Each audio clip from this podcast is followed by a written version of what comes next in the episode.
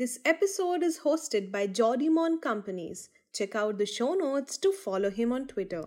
Hi, Pinky. Hi, Stefan. Welcome to Software Engineering Daily. Hey. Hey, good to see you. Happy to be here. Likewise. Uh, so we're here at KubeCon EU, um, or KubeCon Europe, actually, a record-breaking uh, event. It's officially, I think, the biggest open source event in Europe up Yeah. until today. Yeah. Over 10,000 attendees. in person because there's I think uh, over four thousand online too, and and there was a two thousand plus um, what was it um, queue sort of like a people waiting wait list. Yes, yes, Yeah, the fact that this one sold out so fast. it's older, and you can feel it downstairs, right? You got Yeah, it's so much bigger than I feel like last year. Yeah. Yeah. no crazy. Uh, so we're here to talk about Flux, uh, the project that you uh, guys work at. So can you introduce yourselves and uh, tell us what you, how you were involved in what capacity in the Flux project? All right. Yeah. So um, I'm Priyanka Ravi. I go by Pinky. I'm a developer experience engineer at Weaveworks.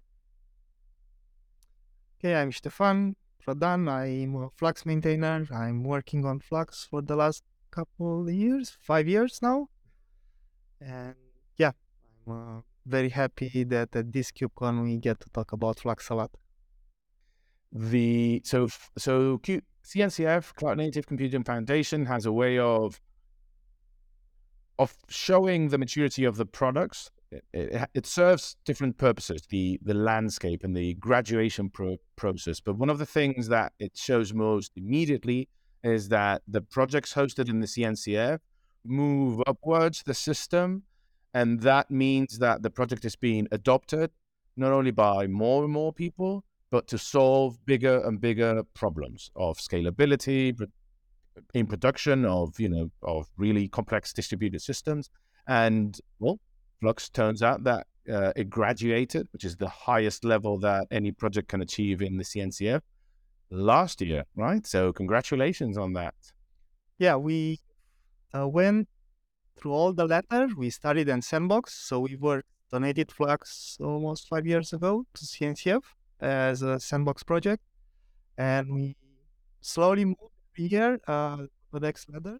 do you remember what do you, do you have memories of when you went into incubation from sandbox to incubation what make it i mean there's, there's like hard data that hard requirements that you need to achieve but what was it like the memories that you had from moving from sandbox to graduate uh to incubation So it was uh, about great, about having uh, consistency in releasing, uh, having a good uh, representation in the community.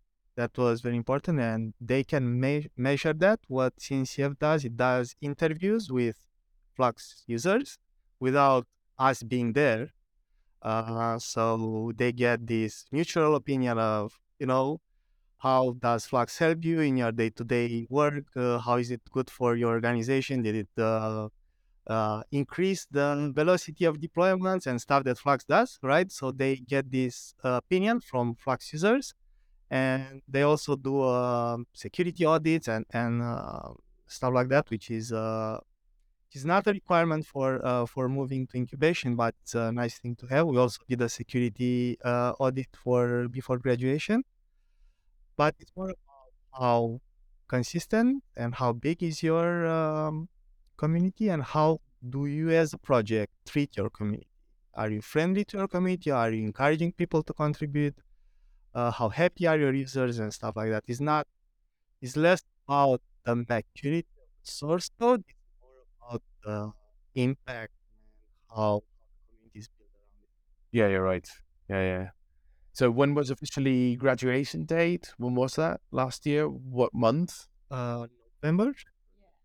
Yeah, middle November, and so from to the our road graduation took around one year and some months. Uh, it was a very long process. We also we had to change our governance to better uh, fit into the CNCF idea of how we should govern uh, projects, and we had a lot of help from various um, groups inside CNCF, uh, the security group, the governance group, the docs group, and so on. these are called tags, uh, SIG tags in uh, in in Kubernetes and CNCF. And it was even if it was a long process, it helps it helped us a lot uh, having a better structure of how we deal with the community, how we manage our project. Uh, so even if it was a long process, we we got uh, many good ideas out of it. Also, the security um, audit that CNCF sponsored for us wasn't only about you know finding issues. They they found a couple of issues. We fixed them. It was only one uh, CV that they found it was really impactful, and that we fixed that very very fast. But uh, it also about it was also about an analysis and uh, our source code and getting our source code into uh, Google Fuzzing, the Google Fuzzing project. And that helped us a lot because we do CI in our uh, in GitHub, but fuzzing is not about running uh, something very short as a CI job, a couple of minutes. Uh, this is a, a long running process. Fuzzing means you have to um, you know test the the Flux source code continuously and we couldn't do that but google has this great project which is uh, open source fuzzing and uh, the security team that helped us from OSTIF to help us uh, do the security audit, they also helped us get into the fuzzing project. And now all the Flux controllers and all our libraries are continuously tested there and we are very happy with that. And every time we add new features now, we also create others for them, and it's uh, it gives us more confidence in uh, you know changing, refactoring code, and so on. To touch upon that last bit, I think the incorporation of chaos engineering testing and techniques on the CD side of things, on the scale side of things, performance, disaster recovery on the one side, and fuzzing and other techniques on the CI side of things are going to pre- bring a lot of um, good things to software development in general. So yes, I, I agree with you. And to the point of um, that the requirement to move upward towards graduation, which you achieved last year, and there's nothing beyond that. Uh, so it's the top tier. Uh, I agree with you that they are not just check marks, but actually requirements that eventually change the way you teach, uh, um, treat your community, uh, treat your own project, releases, and it makes you mature, right? In a way. So, so it involves a lot of change, positive change for yourself, for the community, and so forth. Okay, so in fact, let's move on to the source code. So, what does Flux looks like look like? What is it made of? What, in what programming language has it been built? And yeah, what's the general architecture of what does it look the core of Flux? So Flux is uh, is made out of Kubernetes controllers, and we also have a CLI. We have Terraform, a Terraform provider, and so on. But the core Flux is basically what Flux does is an extension of Kubernetes. And how you extend Kubernetes, you can do it with Go because Kubernetes is also written in Go, but other you can also use other languages to create these uh, CRD controllers. Uh, the idea behind it is that you extend Kubernetes API with new uh, API kinds. In our case, uh, we extended Kubernetes with things like you can define sources, Git repos, uh, OCI repositories, S3 buckets, and, and stuff like that. Uh, and we also have enriched uh, Kubernetes with also uh, other uh, abstractions like the idea of a release can be a Helm release, can be a customized and so on. But the idea of you take some code from uh, from source and you make that happen on on the cluster and you guide the user and you protect the user from errors and so on. You do automated rollbacks and all of that. And how you express that is through Kubernetes custom resource uh, definitions that we create. Then our users in order to control Flux, in order to tell Flux what Flux should do, they don't interact directly with Flux. They interact with the Kubernetes API and they create a, a custom resource, it's called.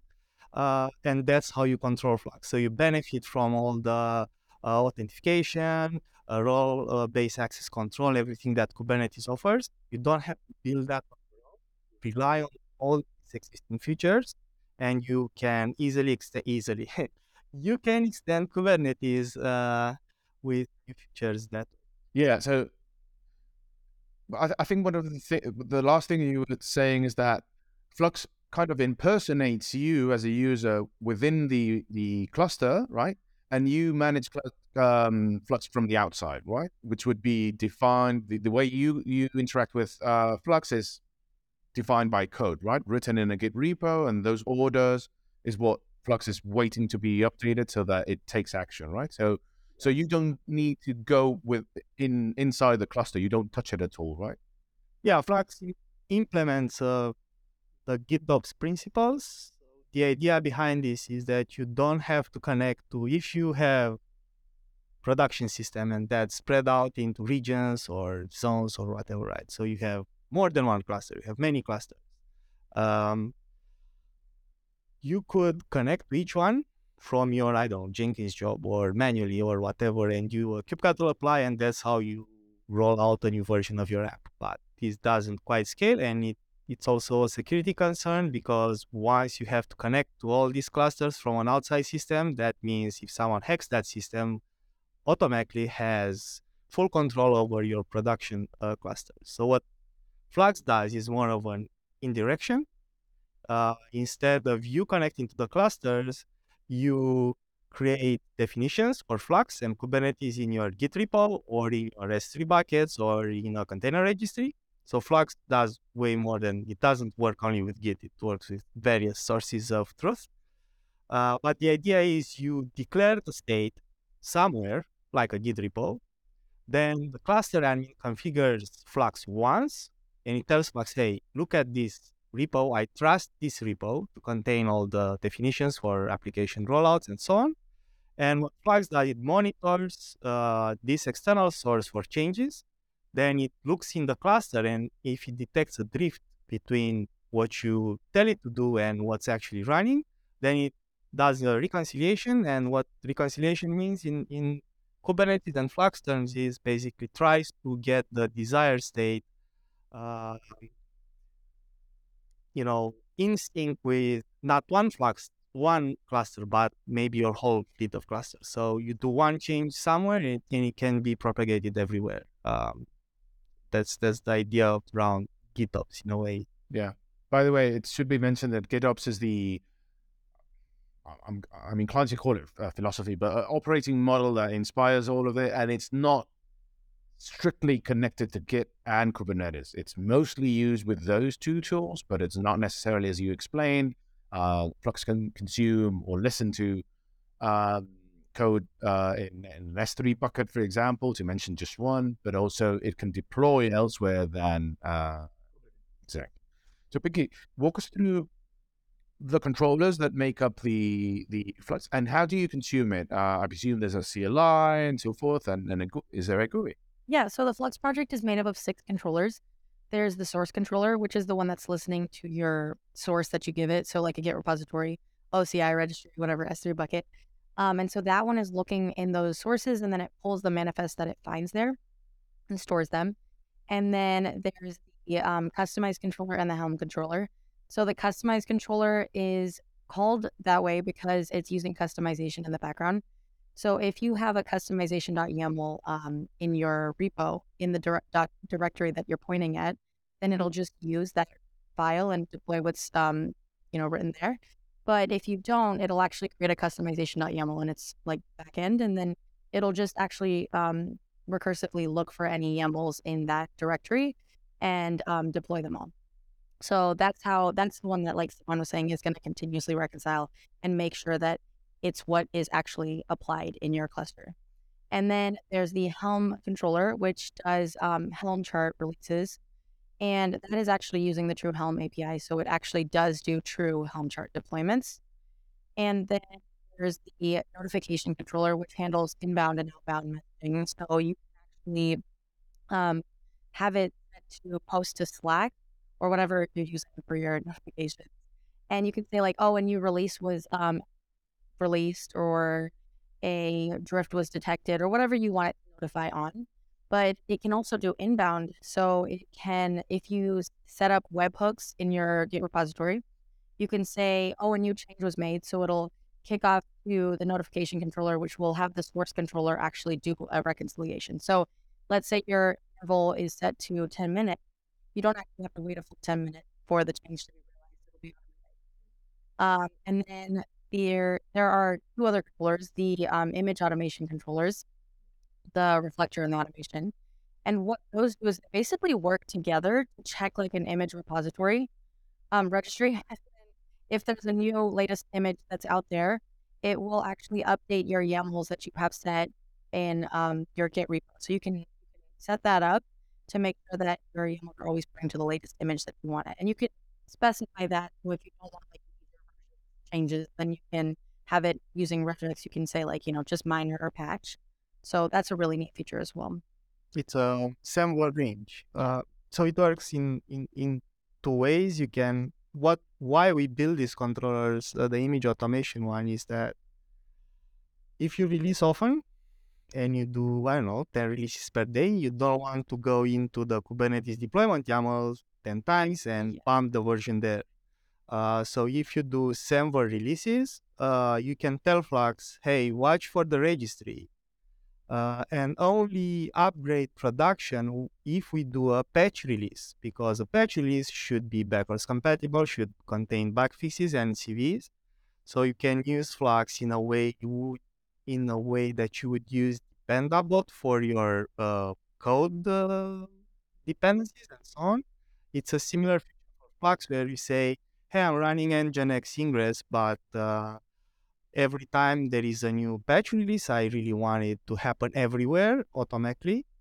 Uh, and the thing is, Flux is a GitOps tool, so we don't change the cluster state directly.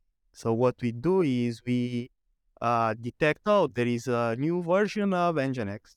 Let me open a pull request on your repo we pump the version for you, but it's up to you to merge it. Or you can configure Flux to directly push to the branch and synchronize it automatically. And for example, for testing and staging environments, you can just say to Flux, whatever the latest version is, do it directly and run tests for me after you do it. For example, Helm has a feature called testing, Helm testing, right? So you can, when Flux detects a new Helm chart version, it cannot automatically upgrade staging. need to run the tests. They need to let you know, hey, staging is good. And notification controller can do even more than just notification, and you can use it uh, as a uh, promotion API. And we have a nice integration with GitHub dispatching. So GitHub has its own API where you can call back to GitHub and uh, run actions, GitHub actions. So how the workflow looks like with uh, with with Flux automatically upgrades on staging, it finds a new version of your application. Let's say you release a new chart for that app. Um, on staging, it will run, it will do the upgrade, it will run the tests. Then, if you have configured uh, a GitHub dispatch notification controller, notification controller on, on success only, it will call the GitHub action and the GitHub action will promote that version to the production system. And how it does that, it it makes the commit, it opens a pull request, and it tells you, hey, this version was tested on staging, was successful. You can merge now to production, and that's how you can drive promote. Oh wow, that that oh that's fascinating. So just to make it clear to the audience, like um, Flux sit, sits on the deployment side of things, the the the the leftwards, the maximum leftwards it goes is to the, as Pinky said, the uh, image uh, repository, the package, although it's always images and so forth. So uh, this scenario that you described is really fantastic because yes, I, I would be comfortable leaving Flux full full privileges to update any image updates, right? to the staging environment, but to the to promote it to the production environment, I would require a pull request approval from from multiple sources. Right? But yeah, that has fully automated. I don't know, eighty percent of the process, especially if you release many times, right? Uh, eighty percent of your time daily. Wow, that's fantastic. Okay, okay, so okay. So how do you how does one use Flux actually? So you. Uh, is it yeah? How do you consume Flux? How, how do you interact with it? Is, is there is a GUI correct? And a CLI, right? So, yeah, so the like main way to interact with Flux is through the CLI. And so that's where we have um, commands like the bootstrap command, which is the easiest way to get started using Flux. Um, so you just run this bootstrap command, and it's really easy because if you don't have the repo that you specify already created, it will actually create it for you. And then it creates like a Flux system folder within like the path that you give it.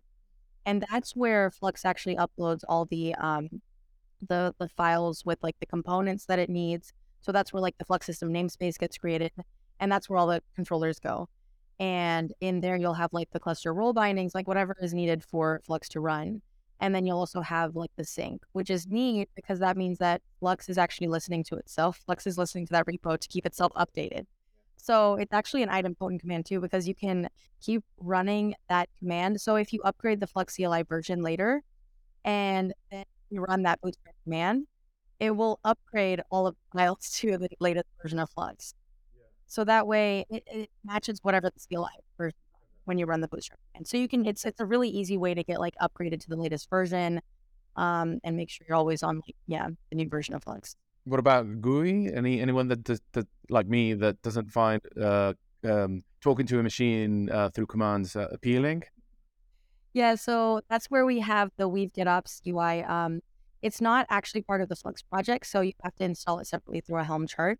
Very easy to get up and running though. Um, and through that, you can actually visualize all of your Flux um, deployments. So it has like a separate um, section for your sources and then a separate section for your applications, which is your customized um, releases and your Helm releases. And so you can see, you can go in there, you can like see, um, you know, anything that they're dependent on. You can see um, uh, events. Yeah. it- whatever it goes wrong. Yeah, it, it gives you a, a compact view of all the objects that are configured in Flux and also the status of those objects. So how a controller works, you in Kubernetes you have a, any custom resource or any any Kubernetes native resource. It has a specification and a status. The specification is managed by the user, and that's how the user control Flux. It tells Flux, hey, clone this repo and check out this branch. Verify that the OpenPGP signatures of those people are applied to the latest commit, and only then trust this commit and change the cluster state. And this is what you put in a spec in a, in a Git repository definition. Now, the Flux controller writes back to the status of that custom resource. And it tells you, oh, yes, I verified the keys, they are okay, and I had found that the latest Git SHA of that branch is this one. So this is what we are going to apply on the cluster. So what the Weave GitOps UI does, it of course it shows you the configuration that you already you can already see it in Git because that's where you store the spec. But the nice thing about it is that it also shows the status, the current status of everything of, of all these custom resources. So if something goes wrong, I don't know, someone hacked your GitHub account, uh, it tries to deploy a, a crypto miner on your cluster, but it doesn't have the right, uh, it doesn't have some um, private key, uh, open PGP private key that's authorized to make that change on the cluster. Flux will pull the change, verify the signature, say, hey, this is not signed by who is supposed to have access to the cluster, and to give you this uh, error message and to stop reconciling everything. Now in the UI, you'll you'll also see Flux events and the status, right? So uh, it's really easy to see what's happening uh, across the cluster. And there is also an enterprise edition of this UI, which is called Weave GitOps Enterprise, um, that it does the same thing, but not for a single cluster, but for your whole fleet. So if you use the open source edition, you can install this dashboard along with Flux on every single cluster. Uh, and you have to switch from all these uh, URLs to see what's happening. And if you pay for it, uh, if you want to sponsor our GameFlux, uh, you have the benefits of having this single pane of glass across your whole fleet. And from there, you can uh, do a bunch of stuff, cluster API and so on. Um, but the web UI, the, the free version is for a single cluster and shows you everything that Flux does there. Uh, it does not have buttons because we don't believe in uh, modifying uh, the state. So it's uh, it's more about a read-only view of things. There's a few buttons, is why I um. So there's a couple buttons in the sense that like you can. It, so you you have like with the source, he was mentioning there's there's a term called reconciliation, and so it's continuously running on this interval, right? And let's say I go and make a change, and I'm like, oh no, I don't want that to actually go in. There's a there's a like three buttons. I think that one is that you can suspend the state, like the um the controllers from running, and then so you can say like don't pick up this new source or don't run customization, and you can also um resume it, or you can force it to sync right now. So let's say you make a change and you want it in right away, you can hit the sync. Yeah, but that doesn't changes the cluster. Yeah. What Yeah. it what it tells Flux, go now and fetch a change because I don't know, uh, you don't have webhooks set up, or stop for a period of time because during a, an incident, let's say something goes wrong in production, notification controller will um, send a notification, I don't know, through PagerDuty, Microsoft Teams, or whatever. The incident management, the incident team gets into the cluster, and usually when you debug Kubernetes, you want to modify stuff, you have to change, you have to pause, you have to move pods and, and all of this. Uh, and you'll be fighting Flux. Instead of fighting Flux or having to shut it down, uh, we have a, a feature where you can add an annotation to the can you can change uh, a flag and tell Flux to stop reconciling, right? But you stop reconciling, you do whatever you do, fix your thing. The important part is when you are done, you have to port those changes back to the Git repo. And only then you unpause it. Because if you do the changes and you unpause it, like Flux will restore the state and I don't know, uh, the bug will be there, there back. So uh, these are these commands that Weave GitOps offers, and also they are in the CLI is more about you know uh, incident management. But usual basics, every kind of everything you want to do has to go through either Git or any other storage uh, that we support for this. That's a single source of truth for Flux. Um, okay, so this is the native Flux. We've gone through all the controls that compose the uh, Flux project. The way to consume it is through CLI or the GUI that we just explained. Um, but the Flux family of you know projects is extended, right? And you, you you can actually use it from VS Code, which is the most popular or one of the most popular IDEs there is, right? And elsewhere, right? Yeah, yeah. So the second GUI, I guess, is um the VS Code extension. Um, it's uh, it's it's the oh no, name. Um, it's the GitOps extension. So if you look it up, yeah. Um, and that's actually a really cool place too. It, it does a lot of the similar things we just mentioned. So you can also visualize your your sources, your um, uh, workloads as well. But it also has a bunch of new features that are continuously being worked on. We have a, a couple of teammates that are hard at work at adding features there. But you can do kind of similar things. You can view the state. You can um, resume, suspend, reconcile um, there as well. And the nice thing about that is that you know, I as a developer, I'm actually writing code within VS Code, and it's nice to be able to see what the actual status of my my um, Flux system on my clusters are right there within the UI. So you can just make a change and then force it to reconcile and it's it's funny because Flux feels like an operation slash platform engineer project, and yet it's always appealing to the developers, right? That's why it exists in VS Code, or at least, or it's pushing then platform engineers otherwise to Git and and uh, and and the IDE, right?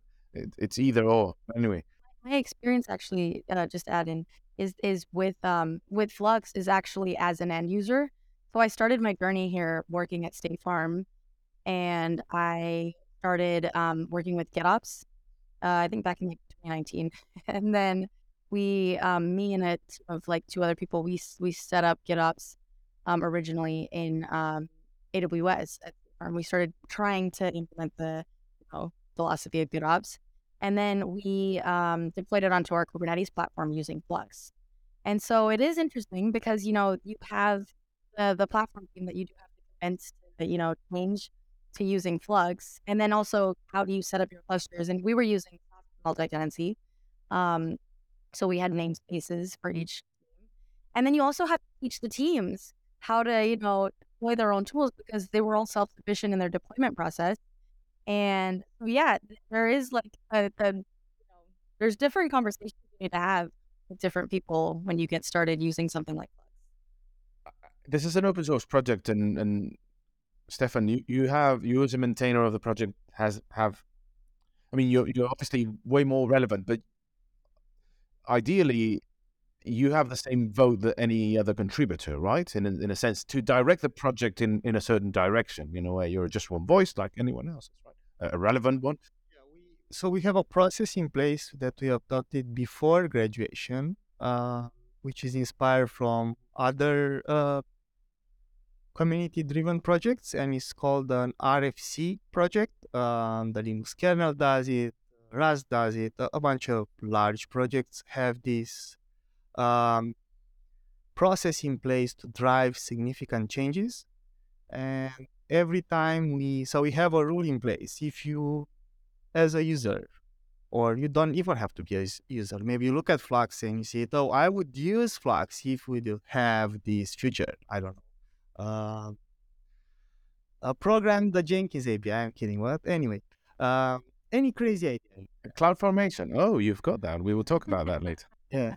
Uh, so if you want to change something in Flux today, which is not so not bug reports or small fixes or small things. If you really want to add a new API or add a new feature that um, you know impacts the Flux way of doing things or has any kind of reflection on our security stance and so on, uh, you need to create this um, reco- re- uh, request for comment uh, document. We have a template for it uh, where you have to motivate.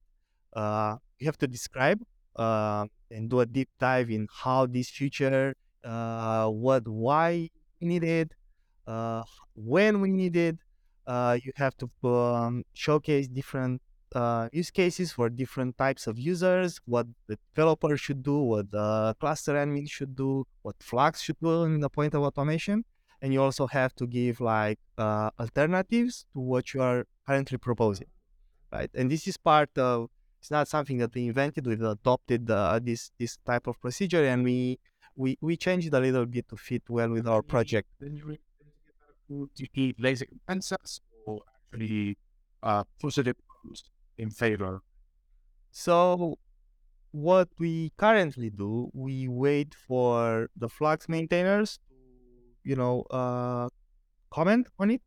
So if it has no comments, then no one in the um, maintainers or no user in, interested in this feature. So if you presented it, it means like you are the only one who wants it, then maybe we shouldn't spend time if only one user from everybody wants it.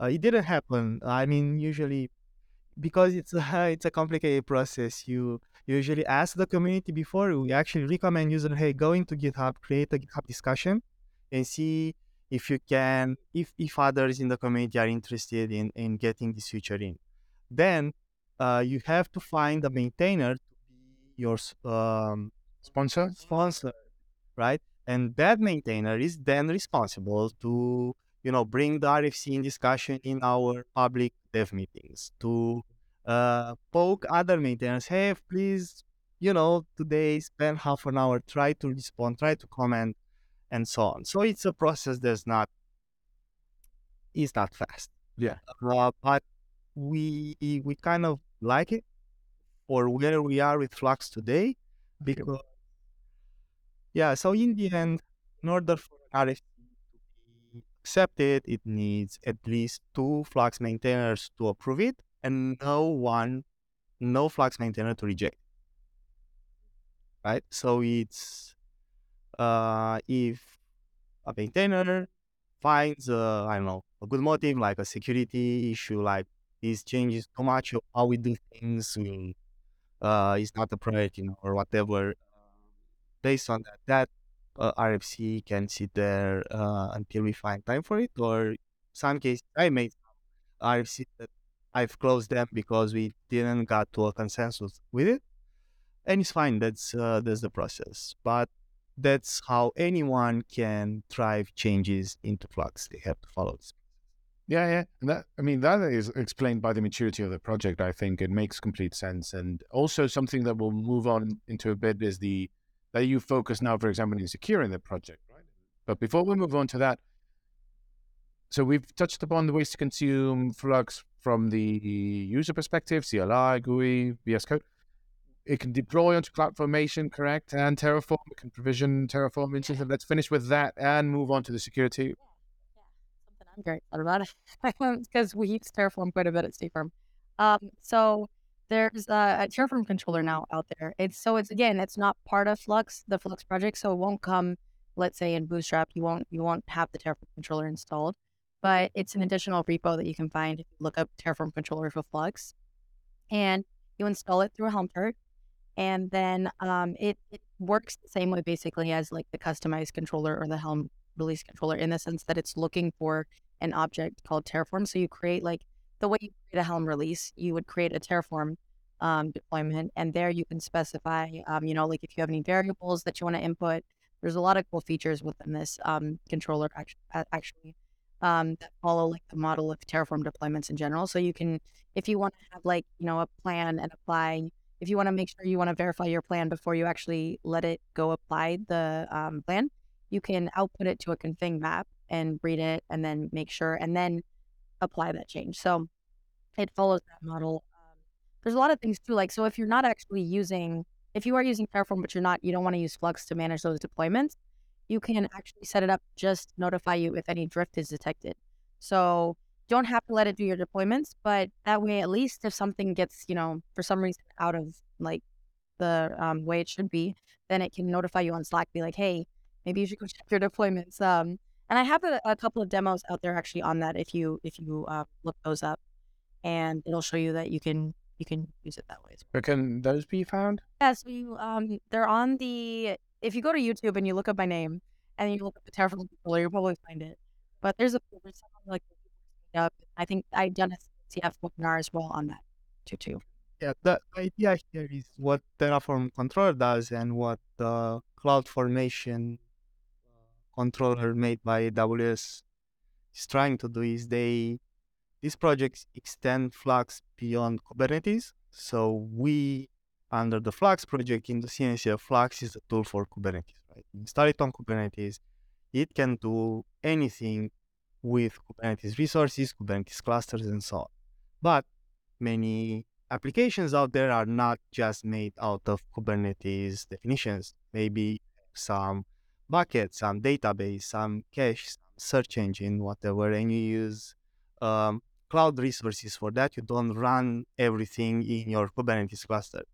And um, a controller like Terraform allows you to have this consistency where you define your app. So you, your app can be made out of, let's say, a Terraform script that generates the RDS instance, uh, sets it up, then it passes down to the app Helm release, the configuration connect to that um, RDS instance, and you you store that in your Git repo, and using the Flux the dependency system, you can configure, for example, hey, on a new cluster, you have to run Terraform first, create all these things, uh, verify that uh, these things are in a good state and only then install the application, configure the application to be uh, connected to that. And what Pinky said before about, you know, running Terraform controller as a notification system is also a thing that we have in Flux. We have this concept of drift detection. So you have the desired state and the actual state, and con- we we design the controllers for drift detection so they know what exactly has drifted. And the good part, what we are trying to do in the Flux project is we discover what what things have drifted and we only correct those. So you may have in your Git repo 10,000 definitions. We don't, if you change one of that or if you delete one from the cluster, we are not going to reconcile 10,000 things again. We are going to reconcile only those that have drifted. And this is uh, at scale, it, uh, it's an important feature. Yeah, this is the beauty of Flux. I mean, uh, there's many things, but the peace of mind of knowing that what you're looking at, which you're looking at the declared state, the desired state, you're not only looking at that because that's what you control, is what is actually running, and that if you update a minor bit of it, that only that bit will be reconciled. Is the peace of mind. It's a beautiful. It's a heavy lift done by Flux, so it's amazing. Yeah, we don't do much about it. We rely a lot on Kubernetes uh, APIs. For example, Kubernetes has a feature called dry run. And we use Kubernetes server side apply uh, facility of the API. And every time we want to figure out, hey, wh- where is the drift, we perform a dry run that doesn't changes in any way the cluster state. We just ask Kubernetes to give us uh, uh how would the cluster state change if I would apply these things. And Kubernetes will give you a bunch of objects back. And then we iterate through all these objects and we, we create a nice view for the user where we can show the user there's also a Flux CLI command called diff, Flux diff, uh, that you can run it also locally and it will tell you exactly this change in your repo will change all these things on the cluster. So one good example is you change in a Flux Kustomization a label, but that label gets applied to many things. Let's say you label all the things that belong to a tenant with tenant name, right? If you change the name in one place, you don't actually know like how many things will be affected by that, right? And uh, the Flux diff command will go to the API server, do a dry run, it will give you back a nice view of, oh, all these resources now have all these changes. And depending when the label is, it can also trigger uh, rollout and so on. So it, uh, it's quite hard to to understand uh, in a complex setup by changing one value what will be the reflection of it. So we, we also have these commands available. Yeah, very nice. That's beautiful. Um, before we move on to the last bit, which is again what I mentioned before about securing the project itself, uh, the software, in your experience, and I've touched upon just a few minutes ago about this, lately and at KubeCon Detroit and late, just in your interactions with the community, do you do you actually um, um, who do you interact with mostly? Is it developers? Is it platform engineers? Is it uh, operations? Not many. I feel like the people that I've been talking to lately have been a lot more developers. That like I've been talking to people and they'll be like, "My team does this," and so that implies like their team is doing it a different way than other teams. So I don't know. Is that the same kind of like you Stefan? It's very diverse. Yeah. Um, we when when an organization adopts Flux, the first people that interact with it are uh, SRE type of people, um, people that are you know responsible for running particular system. I don't know. It's now right now it's very popular to say the platform team, but anyway, not everybody has a platform team, but you definitely have some people with access to all things, and they are responsible for those things to run smoothly. Exactly. So, so uptime of those systems, access to those systems, and performance. Oh, and, and did I say uptime? Yeah, and performance of, of the not sluggish, right? Whatever. If they're called platform engineers, fantastic. If they're called ops, fantastic also. Those people, SREs. So those people are are the first one that they try to you know find a better model to run a production system, and they discover Flux, right? So. Uh, those are the type of people who get started with Flux and they ask us a bunch of questions because then it's their role to sell Flux internally, and it's not about selling Flux to their peers. Is you have to onboard everybody. Everybody has to be on board with the with the GitOps idea, and uh, of course, developers they are in a way responsible for creating not only Docker files but also for creating how the app should be upgraded.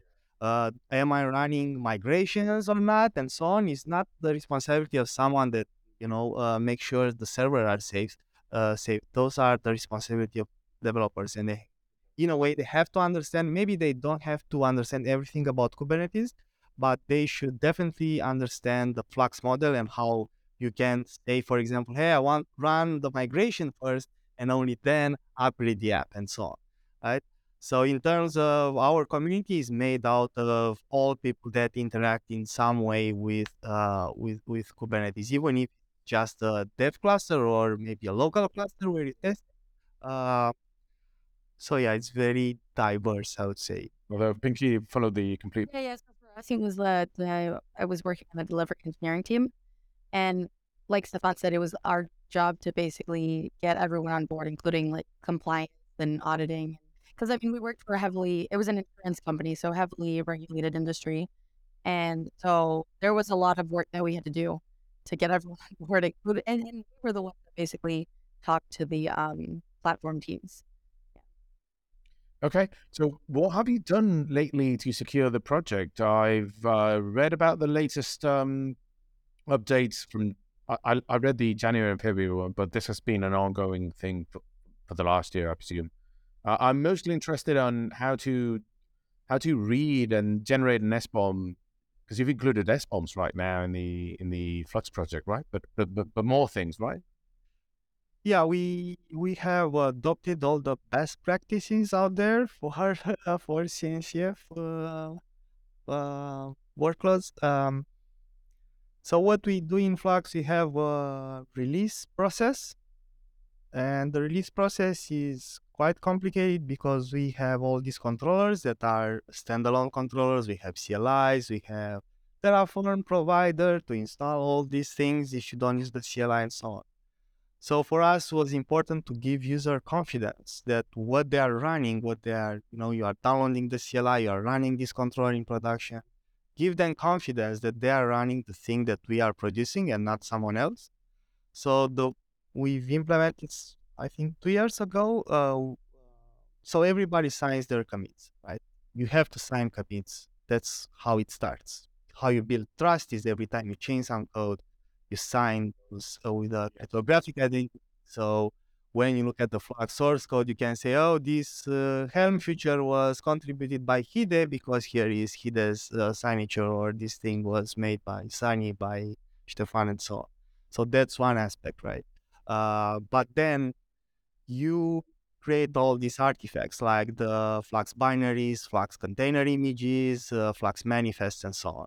And for those, we use Cosign and uh, uh, GitHub uh, OIDC provider. So all our container images, binaries, all the things that we produce are signed cryptographically. And before you download the image of Flux, you can verify that hey, it has been signed with the key that belongs was belongs identity of the Flux organization. You verify that by calling Sigstore or calling OICD. What was it?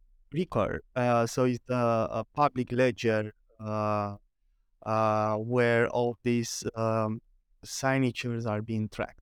And th- this thing will return with a verification saying yes, correct. It will say yes, this was signed, and it was signed with this identity, and this the identity of the GitHub runner, and that identity tells you exactly which project in which repo was built, which checksum, which GitHub action, uh, and so on. But this is just part of the problem. Like you can verify that okay, uh, the project was was was built correctly and it comes from from where I expect it to be. But what what the next question is, what's in it? It's just a binary. Of course, that binary has dependencies. We use tons of packages, of course, from Kubernetes upstream because Flux is very close to Kubernetes in how it behaves, how it does impersonation, how it works with uh, uh, with RBAC and so on. So we depend on on very um, we depend on a lot of source code coming from Kubernetes upstream, Containerd, and other projects. How many how many lines does actually lines of code does actually Flux have? Because yeah, the Flux functionality comes from many other dependencies and packages, and yet, uh, so all I'm trying to say is that there's that Flux in itself is pulling a lot of money of many, uh, other people, and you need to verify that also and provide some attestation. It, it, it really gets complicated. Yes, we try to keep our dependency on a short leash. every time we add the functionality, if it needs a new dependency, we are very careful with that. We, it's not only about you know you use a dependency, but once you get a new dependency in your project, the main concern is that if that particular functionality that that uh, package or however you want to call it offers, what if does it have a healthy maintainership?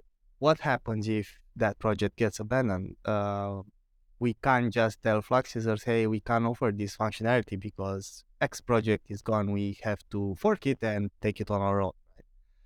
So besides uh, upstream dependency to other CNCF projects, all the other dependencies are very limited and we are quite strict with that. We prefer to implement something on our own and we all Flux also has a package repo where you have all the shared code between all the Flux controllers and all the Flux extensions like Terraform Control and others.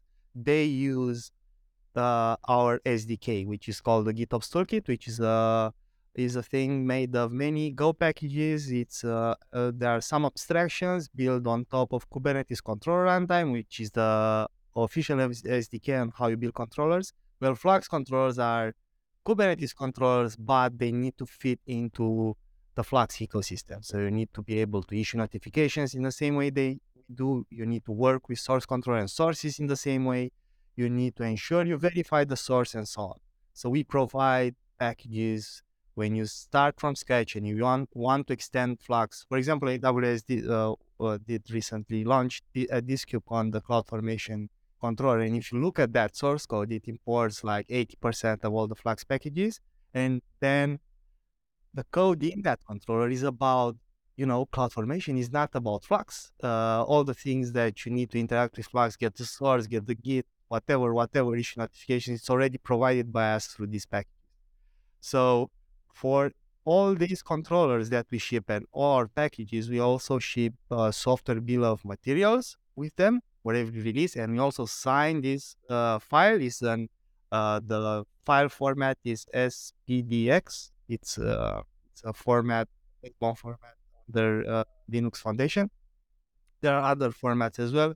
We chose this one. Well, we are in Linux Foundation. We are in the CNCF, so it was a natural fit for us. Uh, so every controller, every time we do a release, we create uh, an SBOM for that release, we attach the SBOM to our uh, on a, the release page, and we sign all these files with uh, cosign. Right. So when you download either the binary or the one or whatever, you can verify that those files are generated by us. Now, Docker recently added an interesting feature to uh, BuildKit. BuildKit is the engine that powers uh, Docker build and we we use BuildKit since the beginning because BuildKit allows us to create a container image that has a multi a multi arch uh, uh, version inside. So we ship Flux to all architectures. We ship Flux to AMD, of course, ARM64, but also ARMv6. There are a lot of Flux users who are running Flux at the edge on Raspberry Pis and so on. So we have to support all these architectures because we don't know. On RISC-V, what? No, don't worry. Yeah, we don't have that, uh, but I'm I'm not sure how how hard is it to edit. It's all about it. We only use Go code, so if that can be compiled from Go, we, we could do it. Uh, so you generate an SBOM for each one of these, an, an SPDX SBOM for each one of these architectures. Yes, and uh, we don't have to do it because the Docker uh, build kit has now this facility uh, built into it. So when we now build a multi-arch image, each multi-arch uh, layer inside has an SBOM attached as a different layer inside the container for each arch version. So this simplifies somehow the discovery and download of an SBOM if previously you had to go to the Flux GitHub repo and download the file that we generate and we attach to the release, and so you had to go to each controller repo, find the release page, download the SBOM, then look at it. Now you can uh, use Docker scan, Docker inspect. There are some commands in Docker, and or you can extract it with other tools. It's there in your in the container image, so it's let's say, easily, it's more easy to access that information now. There is a yet another development that's happening with SBOMs and uh, now GitHub, we run on GitHub, right? Everything is Flux. And now GitHub can generate SBOM for any tag you want. So if you browse the Flux source code, you can you see, oh, I'm using Flux, I know, 2.0.0 RC1. You can select that tag in, in GitHub and GitHub will generate uh, on the fly an SBOM for all the dependencies because like uh, any uh, tool that inspects uh, the Go mod file, GitHub can do that automatically as well. And I'm I'm really happy that you know you have now several options of how you get. Yeah. Uh, so I don't know. Maybe in the future we'll standardize around uh, injecting everything in the in the container image, so you don't have to attach these things anymore and generate them at release time because now GitHub can, for every uh, revision out there, it can generate SBOM on the fly, and it makes our lives easier. We don't have to generate them during uh, build time. Nice. Well, we're close to an hour of of a brilliant chat. Did I miss anything? Did you wanted to touch upon anything about Flux, the future? Oh, we had a, a talk here at KubeCon about Gitless Flux uh, and where we are taking Flux and where we are integrating Flux with uh, Open Container Initiative, OCI repos, and OCI artifacts. And this talk will be available on YouTube for free in a couple of days. So yeah, if you are interested uh, where Flux is going, uh, go on YouTube. It's going toward Gitless GitOps. Uh, the- even if it sounds like like an oxymoron or a contradiction. Yeah, uh, uh, yeah, check out has some feelings about GitOps, I think. So, yeah. no, ch- check out the talk. It's uh, uh, we explained there why uh, GitOps is still a thing because GitOps is Git is where you collaborate with other humans, and OCI is where tools and automation and machines look at. So it's quite uh, there are separate planes. Uh, so we want to Git will remain the tool for people to you know pull request reviews, all all that thing, but um, maybe Flux doesn't have to look at Git anymore and can use this unified storage. So where can they find that talk and general information about Flux and yourselves if they want to ask you uh, anything? It'll be posted to the CNCF YouTube channel. It should be there. Usually they're pretty good about like right after the conference. Yeah. We also have blog post on fluxcd.io.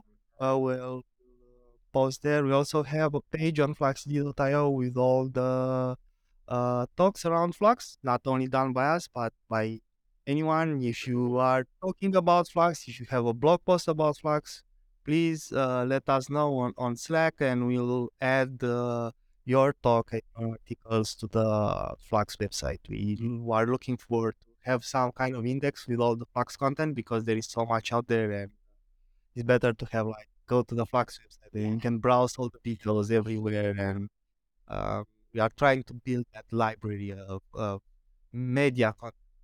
Yeah, he mentioned the Slack channel, so it's Flux on the um, CNCF Slack, and we're we're active in as well. Okay. Well, lovely. Thank you for being with Software Engineering Daily. Thank you very much. Yeah.